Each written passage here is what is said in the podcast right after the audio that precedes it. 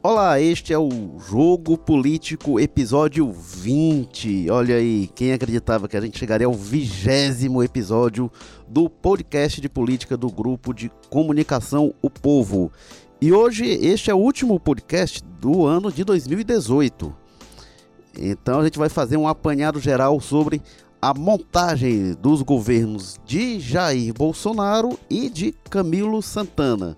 Jair Bolsonaro com a equipe toda anunciada, a equipe de ministros, e Camilo Santana com a estrutura de governo anunciada, como vão ficar as secretarias, mas sem anunciar o, os nomes ainda, até, até o momento que a gente está gravando aqui o podcast, a gente ainda não tem os nomes confirmados de quem vão ser os secretários, mas nós vamos analisar como é que está esse desenho desses dois governos que se iniciam, um, um novo governo e um, e um governo no novo mandato, a partir de 2019.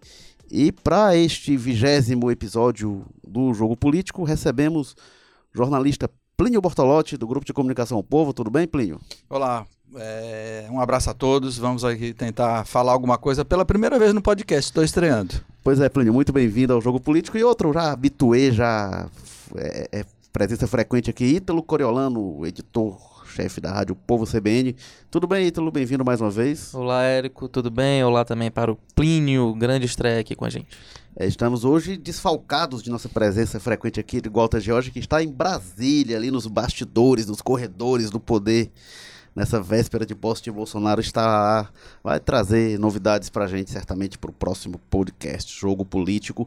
E, bom, a gente vai falar, como eu falei, sobre os, essa montagem desses dois governos uh, Bolsonaro e governo Camilo Santana. Vou começar aqui. Ítalo Coriolano. Pelo que saiu até agora do governo Bolsonaro e governo Camilo Santana, você está animado para 2019? Você acha que a gente terá governos que irão responder às demandas da população para o ano que vem?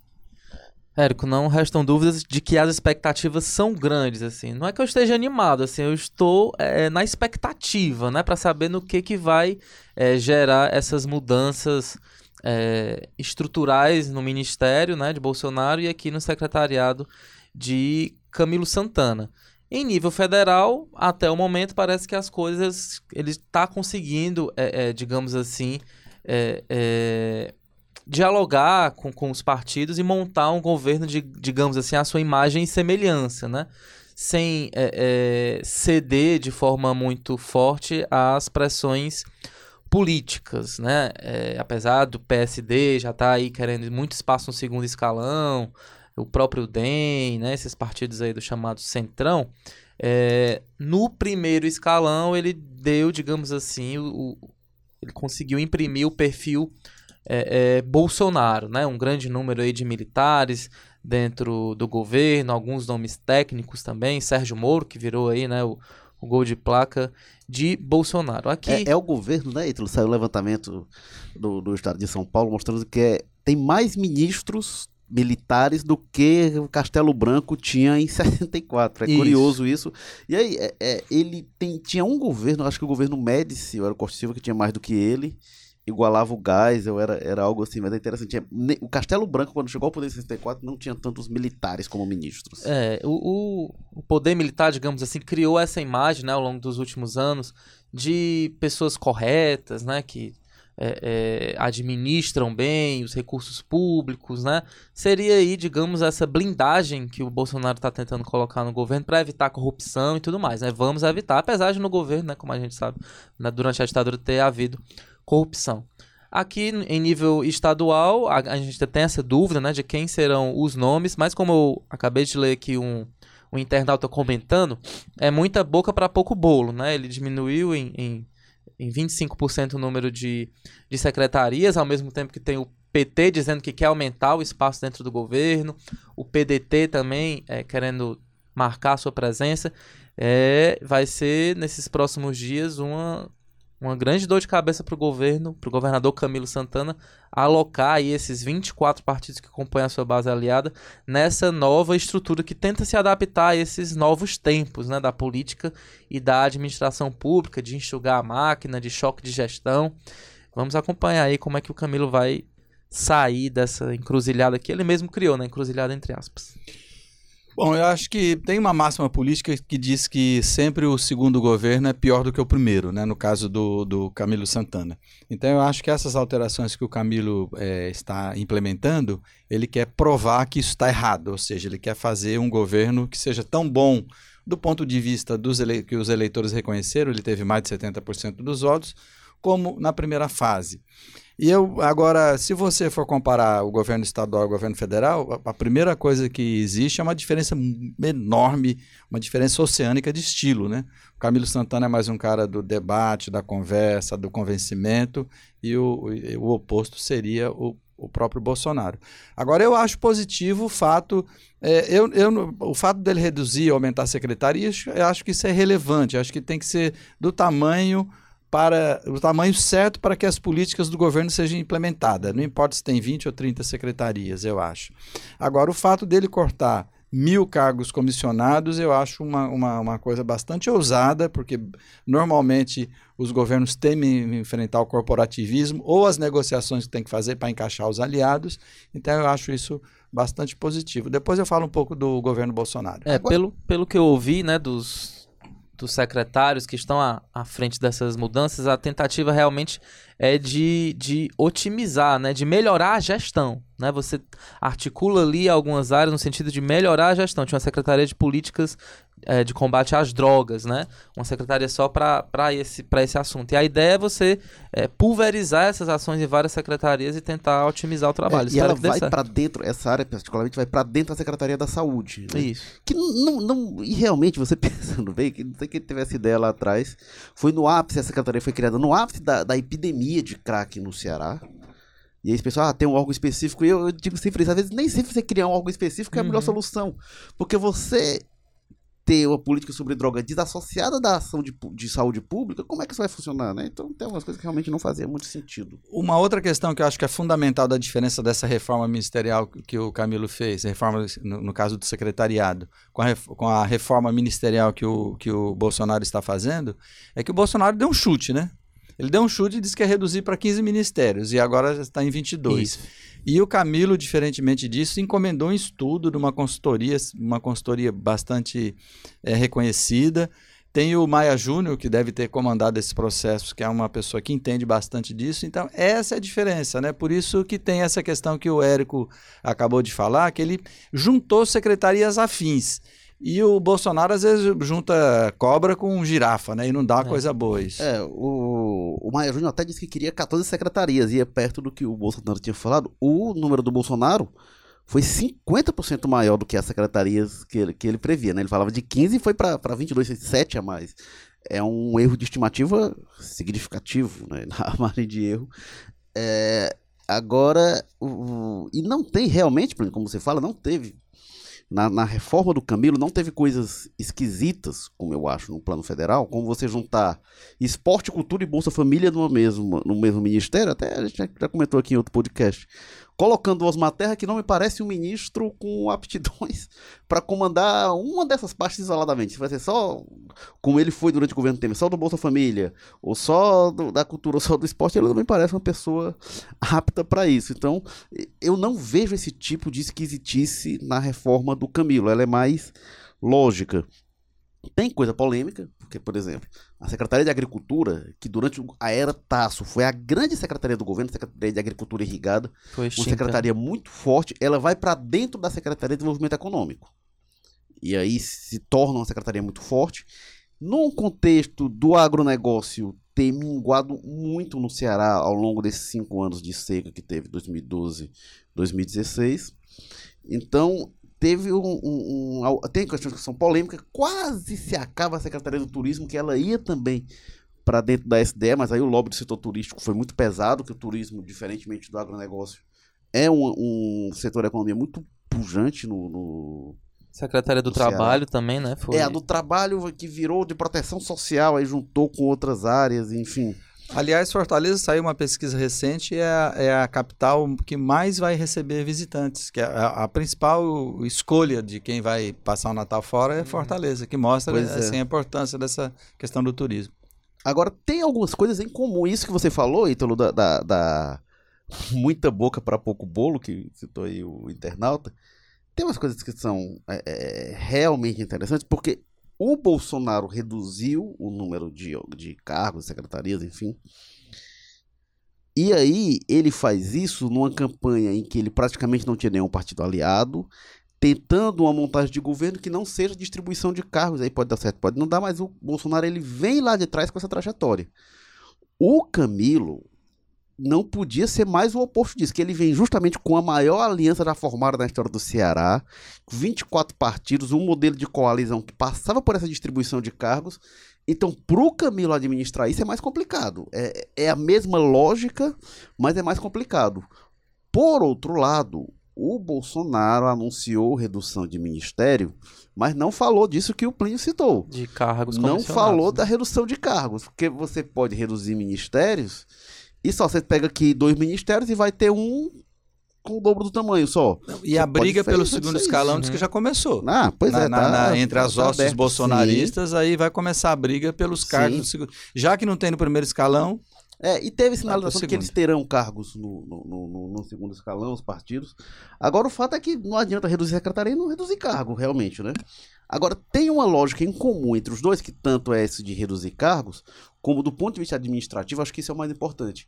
Criaram super secretarias no Ceará uhum. e superministérios em Brasília. A gente tem o superministério do Paulo Guedes da Economia, que reúne desenvolvimento, fazenda, planejamento. Da Justiça. Aí tem da Justiça, Justiça e Segurança, pega o COAF lá para dentro também, que eu nem sei se o Muro agora ainda vai querer o COAF depois. Na divisão do Ministério do Trabalho foi para onde? O trabalho ele foi fatiado em dois ou três, né? Não lembro onde é que foi, mas uhum. cada pedaço ia, porque o, o, o, Bolsonaro disse que só serve para inscrever sindicato e tal, Ministério Sindical, e ele quis acabar com qualquer coisa que lembre isso. A FUNAI ficou de um lado para o outro, né? Ninguém queria cuidar da FUNAI, porque realmente a FUNAI se pronuncia um problema no governo Bolsonaro.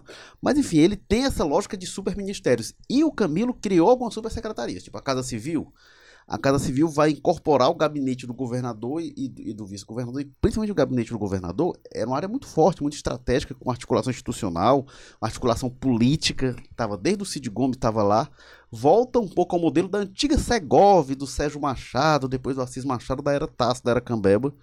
Então a supersecretaria desenvolvimento econômico agregando agricultura também se torna outra supersecretaria então a gente vai ter algumas pastas que estão a, a, você falou do trabalho que é uh, os trabalhos de desenvolvimento social que vai virar proteção social e justiça pega parte do que é a Secretaria da Justiça a gente vai ter alguns super secretários também que é uma lógica de menos secretários e mais fortes que vão responder por várias áreas. Vamos ver como é que isso vai funcionar, né? E é importante também a gente observar os nomes, né, desses super ministérios ou ou supersecretarias que podem ter um peso forte nas próximas eleições, né? Não vai ser qualquer nome escolhido é, para essas áreas. Você fala aí na possível candidatura Sérgio Moro, apesar dele recuar, né? Enfim, é bom a gente estar tá de olho realmente nesses super ministérios, porque eles acabam ganhando uma visibilidade política muito forte, né? Isso é curioso. O Sérgio Moro deu uma declaração esses dias dizendo que, que era a favor. Eu não lembro qual foi a medida que o Bolsonaro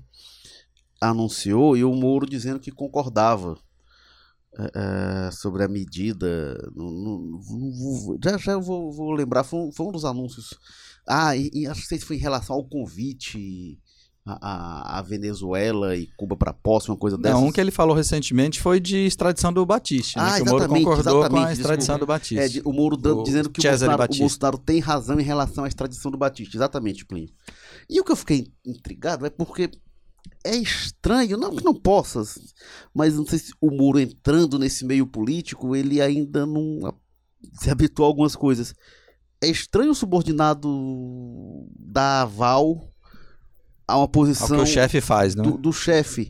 Porque ele se coloca no enrascado, porque quando ele não concordar com a ação do Bolsonaro, ele vai dizer, não, acho que o Bolsonaro tá errado. Ele vai ter essa. Ele vai confrontar publicamente o Bolsonaro, ou só vai falar publicamente quando concordar? E aí é, é, ele fala quando concorda. Quando ele silenciar, é, alguém pergunta, a gente vai subentender que ele discorda ou ele vai dizer que concorda só para não deixar publicamente isso. Ele se coloca numa situação, são algumas sutilezas do, do jogo político, porque não, não, não cabe ao subordinado dar aval ou não, ou que, que é uma questão que, que passou por, por, por esse ministério, né? Mas quando o subordinado chancela o que o chefe diz, a gente viu isso em outras situações que foi. A gente viu o contrário com o Paulo Guedes, que foi o Paulo Guedes desdizer já coisa que o Bolsonaro tinha dito em relação a, a investimentos, enfim, isso lá atrás, no começo da transição, o Bolsonaro anunciou uma mudança e o, e o Paulo Guedes, não, não tem isso não, é que ele não entende isso direito e tal, e desautorizou, o ministro desautorizou o presidente. Então a gente tem esses ministros, principalmente o Guedes e o Moro, que são ministros muito fortes dentro do, do governo. O Ernesto Araújo das Relações Exteriores também. O que aconteceu nessa questão do, do, do Venezuela e Cuba? Uh, o Ernesto Araújo não vetou o convite.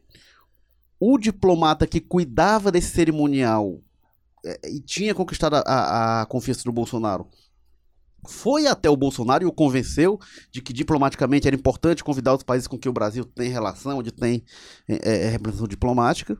E o Bolsonaro topou. E aí foram feitos convites. E aí depois o Ernesto Araújo demitiu o cara e o, e o convite foi desfeito, foi retirado o convite. Uma atrapalhada enorme. O Ernesto Araújo é outro ministro que chega com muita força né, e disposto a fazer valer dessa força. Então é, é, vai ser interessante a gente ver como é que vai funcionar esse, esses governos de superministros. Batendo pois é, cabeça. É, é, né, tem uma questão aí que é interessante, que é a seguinte. É, é, preciso reconhecer que o Bolsonaro ele, ele fez o, o, o é, nomeou o ministério dele sem muita influência, digamos assim, externa, sem negociar com partidos, tal de modo geral. Agora, se você observar bem, foram criados núcleos nesse, nesse governo Bolsonaro que aí também é preciso ver como isso vai se comportar. Tem um núcleo militar que eu acho que é é tipo assim um garantidor, garantidor do, do, do, do, Bolsonaro, né? Que é pelos no começo aqui o Érico disse que é o maior número de militares, é, inclusive até que alguns governos da ditadura em ministérios, né? Ou em postos chaves do governo, né? Tem um grupo conservador que é formado pela pela ministra da Família, do, o ministro das Relações Exteriores e o ministro da Educação, né? Tem um grupo familiar que já está dando problema né, para o presidente nessa questão aí da, da, da, do motorista, do suposto motorista que, enfim, movimentou, moviment, fez movimentações atípicas na conta, né? E tem um grupo que aí não sei se poderia chamar político, que é o Onyx, né, que até agora aparece, ou talvez nessa tese dos superministérios, um grupo jurídico, digamos assim. Então são grupos né, que não, não, não muito, muito, às é, vezes tá, talvez tem, até confrontantes, notáveis, que vamos ver como é que eles vão se notáveis, relacionar agora, né? assim, né? Que é o Paulo Guedes, que não era propriamente notável, mas se o fiador do mercado, tem o Moro, que aí certamente ele entra nessa categoria, o Marcos Pontes, né, o astronauta também, tem, tem esses que, são, que foram as personalidades, foram os primeiros a, ser anunciados. não sei se poderia né? chamar de notáveis, né? talvez digamos assim, conhecidos, é, né? personalidades. Né? Personalidades né? conhecidas, né? Enfim.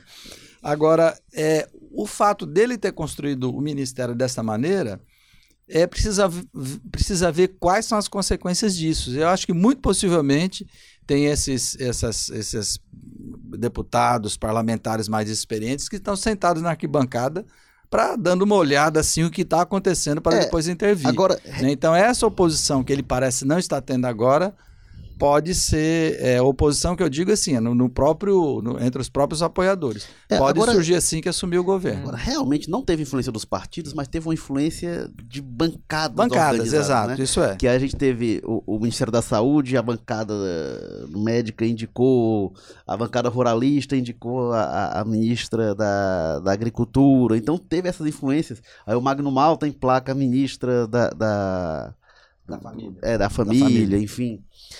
É, então teve esses grupos. E o Bolsonaro tem uma coisa que eu acho que pode dar certo, que ele está raciocinando, que é que os ruralistas se interessam muito mais com questões agrárias que por, por ser do PSTB, do PP e tal, são vínculos muito mais fortes. A bancada evangélica, que inclusive interferiu na questão do ministro da Educação, né? Que se surgiu um nome, eles já detonaram, e aí não, troca, troca, troca, vamos, vamos pedir lá o nome Olavo de Cavalho, e aí surgiu o, o esse ministro.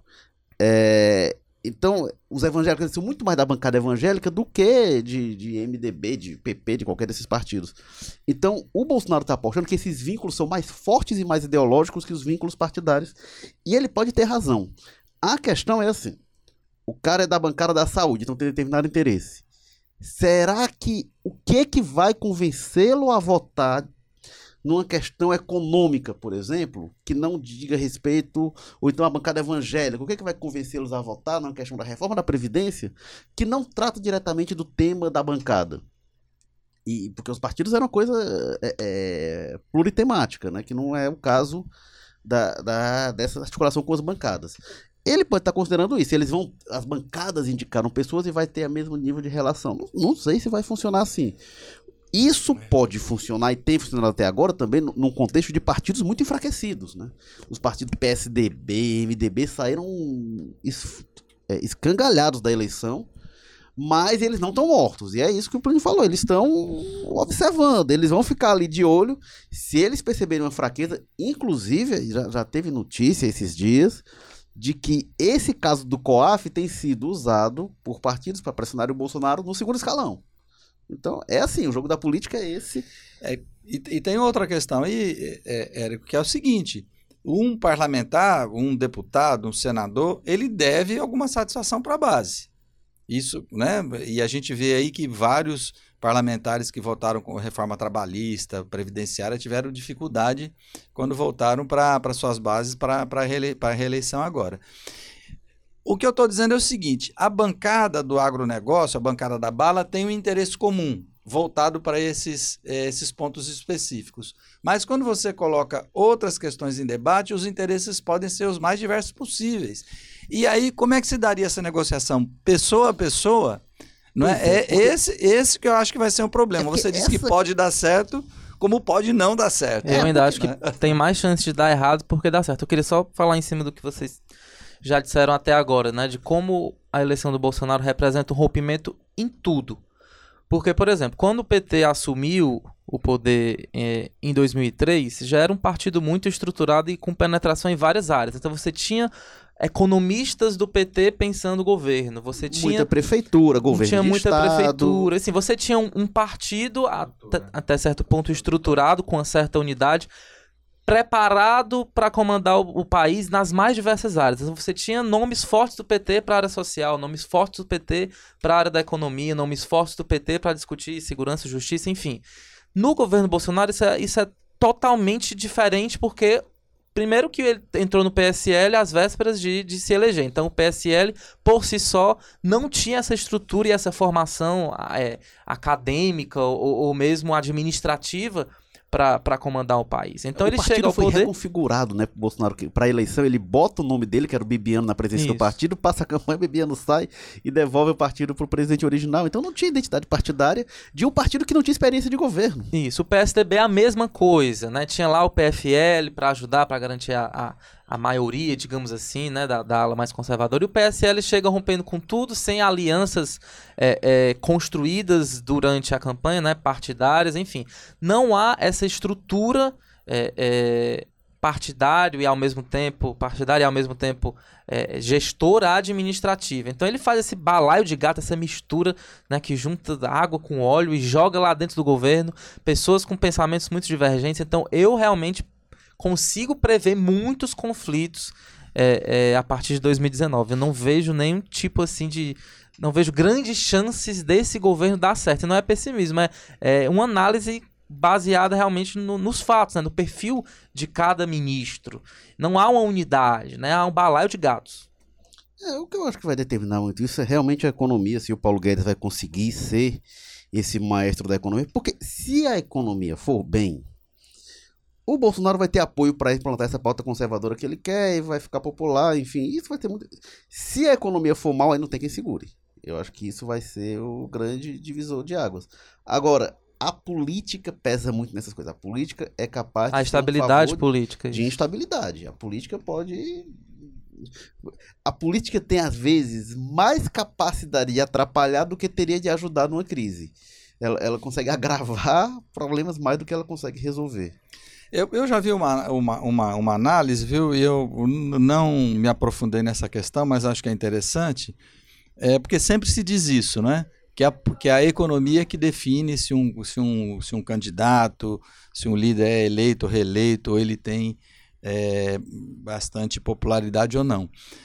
E, por exemplo, no, nos Estados Unidos agora, apesar do Trump ter mantido a maioria no Senado, ele perdeu na Câmara, não é? E com a economia indo bem. Então, essa questão chamada ideológica talvez tenha um peso um pouco maior do que a gente sempre vê nas eleições em temperaturas norma, em condições normais de temperatura e pressão. Pois é. Agora, o... nessa montagem do governo Camilo, aí voltando aqui é, é, para o Ceará, como eu coloco, tudo isso é mais complicado, né? Porque o Camilo ele não tem essa rejeição aos partidos. Ele, pelo contrário, se elegeu com essa articulação de tudo que era partido. Está tendo de fazer uma composição que o Bolsonaro disse que não está entrando, embora esteja observando de longe. O Camilo está dentro dessa articulação de presidente da Assembleia, é quase negociado junto com o secretariado. E tendo de compor e chegar para alguém e dizer: olha, você vai ter que sair, vai ter, vai ter que abrir mão de secretaria, vai ter de abrir mão de espaço. Tendo de colocar o MDB do Eunício Oliveira dentro do governo que não estava. Então é menos secretaria com mais uhum. gente para disputar dentro.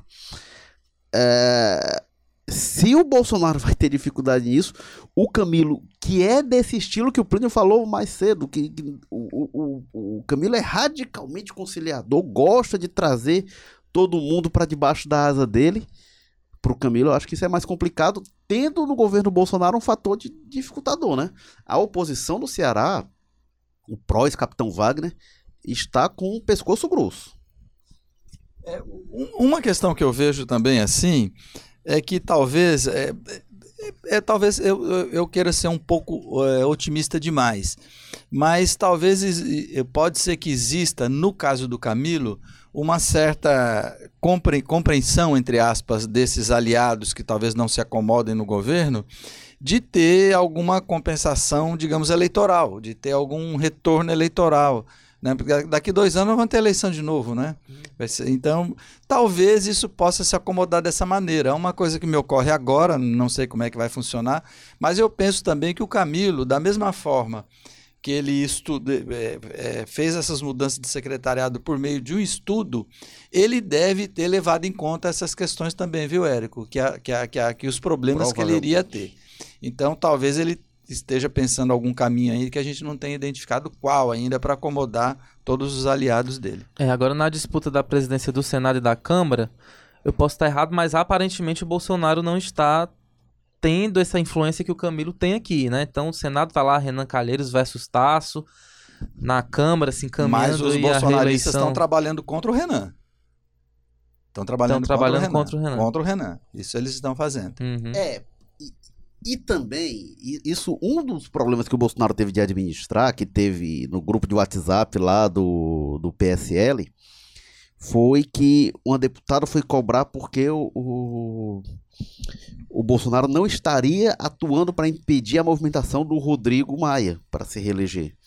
E aí um dos filhos, acho que o Eduardo Bolsonaro, entrou para dizer, olha, eu, o, o, o, meu pai, ele disse, né, não pode estar se envolvendo nisso diretamente, ele quer realmente se preservar, mas ele disse, eu, acho que foi o Eduardo, hum. eu, Eduardo Bolsonaro, estou articulando contra o Rodrigo Maia.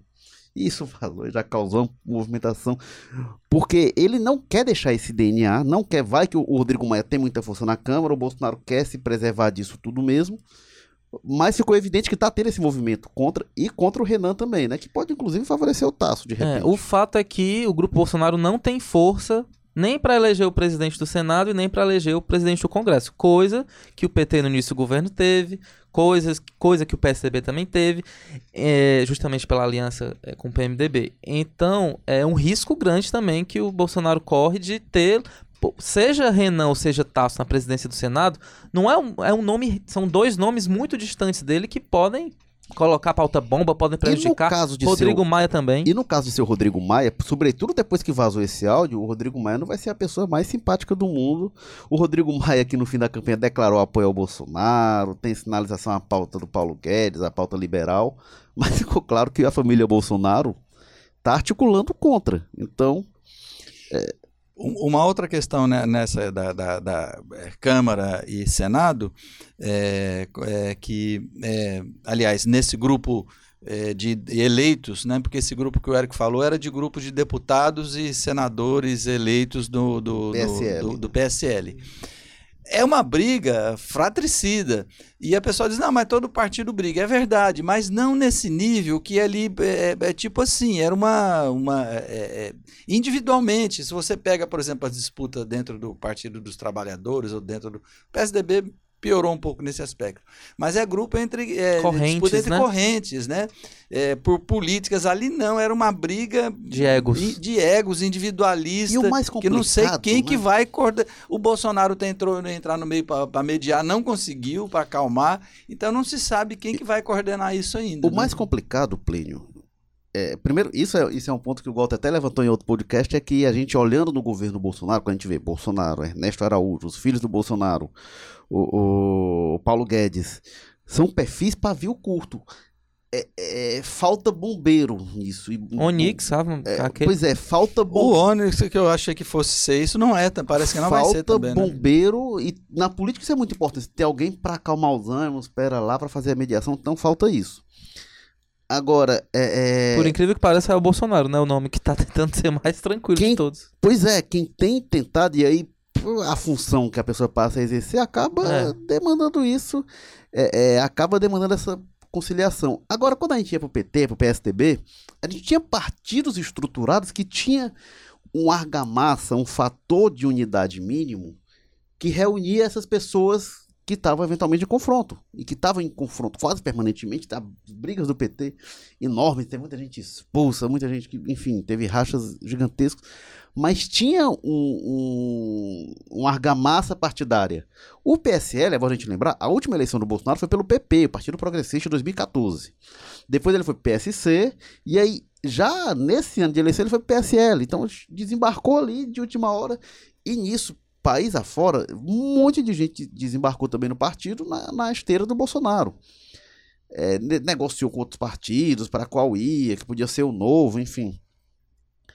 É, então falta a esse partido um mínimo de argamassa. O PSL chega com menos alicerce partidário do que o Lula teria chegado, por exemplo, em 89, eleito que ali uhum. o, o, experiências complicadas, como aqui em Fortaleza da Maria Luísa, mas o PT já chegava com experiência de gestão em 89, já tinha eleito prefeito de São Paulo no ano anterior, a, a Luísa Rondina.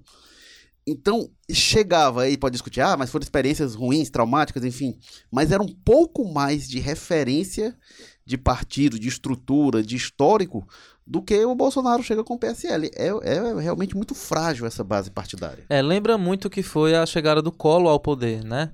Quando lembra. ele é, é, alça a ministra da também era da economia na época, a Zélia Cardoso, de repente ela aparece para ser a salvadora de tudo e foi o desastre que a gente que a gente percebeu, né? A então... Zélia, inclusive, tinha uma coisa que era essa relação com o partido também, que o, o, o Collor também tinha uma rejeição muito grande e até mais do que os escândalos de corrupção, quando o meio político rejeitado pelo Collor percebeu que o o presidente não tinha o mínimo de, de apoio de substância de é, é, é para se segurar, o meio político disse bora derrubar esse cara e tiraram rapidinho. Então uhum. o meio político ele é muito é, é, é, ele tem um poder muito grande erosivo. Uma coincidência é que a Zélia também foi ministra da Economia, Sim. não foi da Fazenda. Uhum. Porque o Collor também reuniu o Ministério do Planejamento, da Fazenda e da Indústria, Desenvolvimento, Indústria e Comércio. Os mesmos ministérios foram reunidos na única parte da Economia entregue a Zélia. Que, que, também tinha um pensamento liberal, como Pois tem. é, tinha, tinha. Ela iniciou, inclusive, essa abertura, uhum. que até hoje se tenta aprofundar. E a Zélia, muita gente discutia esse, o histórico dela, a, a trajetória acadêmica, se ela tinha estofo para cuidar de três áreas como essa. O fato é que três dias depois do afastamento do Collor, o Itamar Franco divide os ministérios e diz: não, peraí, que isso não está dando certo, uhum. não. Tem algumas coincidências que são bem curiosas.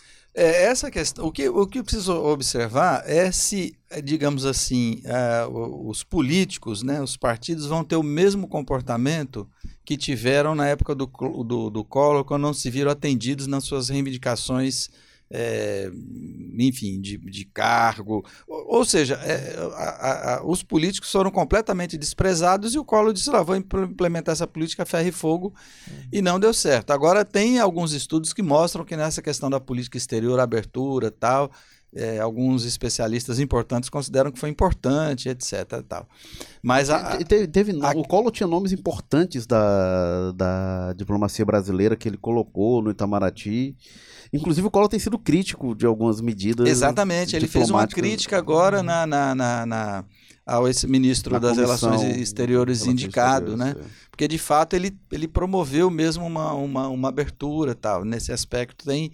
Eu não esqueço agora, mas eu li recentemente um artigo de um, de um, de uma, de um, de um estudioso, né, de um professor que estudou toda a era Collor, fez uma, uma não sei se foi dissertação, uma tese de, eh, de doutorado, né? Doutorado, não, não, não, tese é de mestrado. Não, tese de doutorado, é dissertação de mestrado. dissertação de mestrado. Acho, que foi de- acho que foi uma tese de doutorado a respeito dessa, dessa questão que ele considera bastante positivo da era Collor. É preciso, preciso ver o que vai acontecer agora, né? Eu acho que mudou muita coisa, mas esse mesmo voluntarismo que tinha o Collor é, aparece no, no Bolsonaro, né?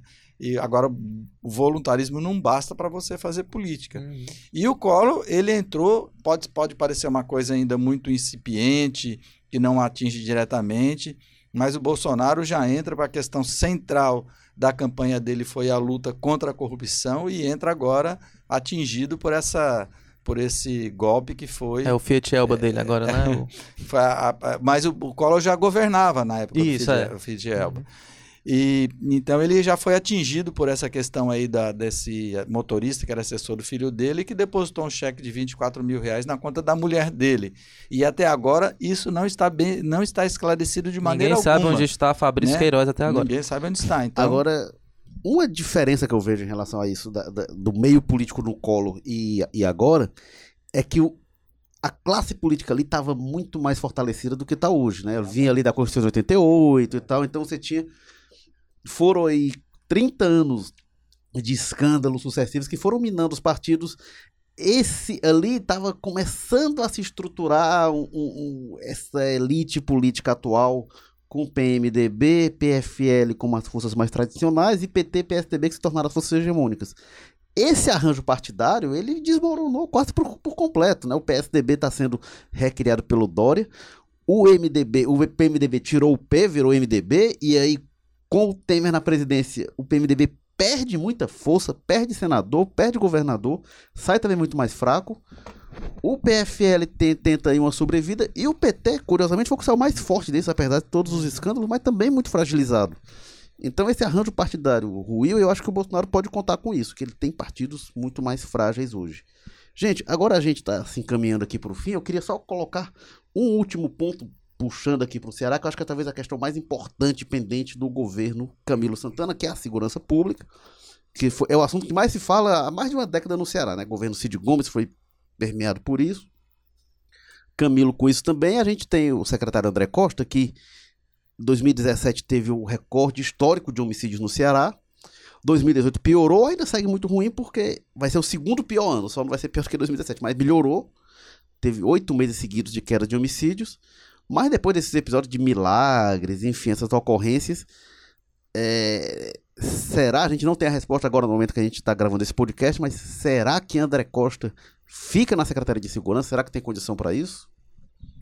Bom, eu, eu acho assim, né? é, outro dia o Jocelyn escreveu de uma forma irônica se fosse na Finlândia, o secretário da Segurança já, já, já havia caído, né?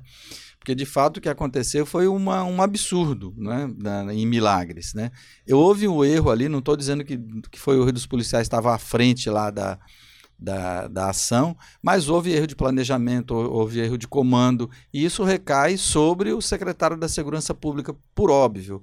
Mas o que é muito ruim é que esse secretário da Segurança Pública já vinha, ele virou um secretário de desafiar bandido em bandido ou criminoso pelo, pelo, pelo Instagram, de ficar fazer gracinha, de aquela história de justiça ao cemitério, ou seja, ele foi incentivando um ânimo na polícia militar que é muito ruim, todo mundo sabe. É, é- o próprio André deve saber também que você não combate a criminalidade só com repressão né? mas ele é, é, le- eleva isso a uma, a uma, a uma, a uma, a uma potência que é, as pessoas ficam esperando que ele resolva isso baleando bandido e não sei o que, baleando criminoso, enfrentando. É, é uma coisa assim que, que, que torna a pessoa popular, está aí exemplo desses programas policiais, mas não ajuda a resolver a questão da segurança pública, porque é uma questão muito mais complexa do que você sair atirando por aí.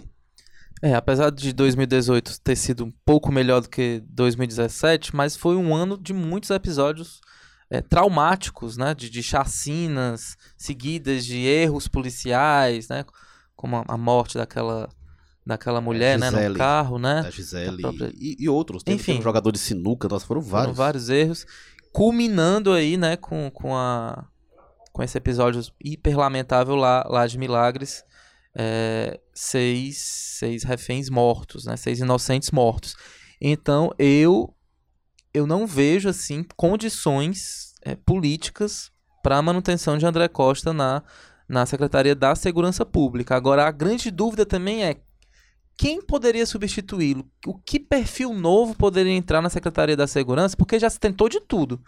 Né? Já se colocou desde, desde a era Cid Gomes, já se tentou todos os perfis, desde o pé de cabra até o sociólogo, enfim. E nada parece dar certo, né? No, o secretário anterior, André Costa, até que, que, que conseguiu a, é, acumular. Delci, que era também delegado federal, né? E é também era delegado federal desses todos, me parece, foi o que conseguiu é, é, resultados é, mais, mais positivos. O, o Delci foi, foi, teve resultado bom na queda de homicídios, mas foi durante a gestão dele que teve aquela pacificação das facções, hum, que negava, não, não tem facção, não tem acordo, e tinha sim, ficou claro que tinha. E depois, quando estourou, acho que o Delci teve essa falha também.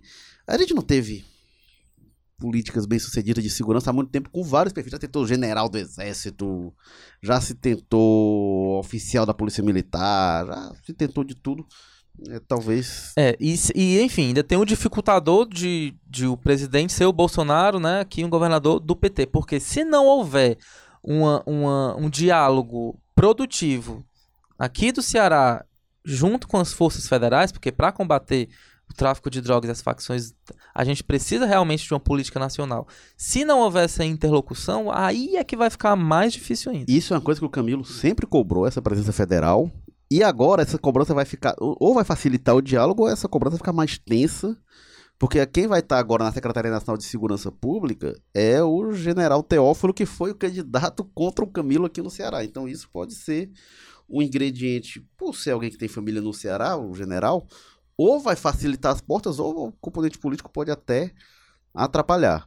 Vamos ver. A minha impressão é que o André Costa estava caminhando para ser reconduzido, porque como vinha tido tinha, tinha havendo melhoras ao longo de 2018, acho que estava se encaminhando para isso. Depois de Milagres, eu acho que fica complicado mantê-lo, mas vamos ver é, que Milagres é, não, não custa caminho. lembrar, uma história ainda cheia de dúvidas, né? de questões a serem esclarecidas, e à medida que a gente tiver essas respostas, fica um quadro ainda mais delicado pro, é, pro quanto, quanto mais André, se sabe, mais se complica a de segurança, né? Porque foi um desastre, realmente. Este foi o Jogo Político, episódio 20. Agradeço a presença de Plínio Bortolotti, obrigado, Plínio. Um abraço a todos, até a próxima. Ítalo Coriolano, que também participou com a gente. Valeu, Ítalo. Valeu, Érico. Valeu, Plínio. Eu sou Érico Firmo e o Jogo Político episódio 20 teve apoio técnico de André Silvestre, edição e produção Nicole Vieira, coordenação de produção Marcelo Gomes, publicação João Vitor Duma, estratégia digital David Varelo, o editor-chefe do Jogo Político é o Tadeu Braga, editor de política é Walter George, diretora executiva da redação Ana Nadaf, diretor-geral de jornalismo Arlen Medina Neri. Obrigado, este é o último jogo político de 2018. A gente volta em 2019. Feliz ano novo e até a próxima.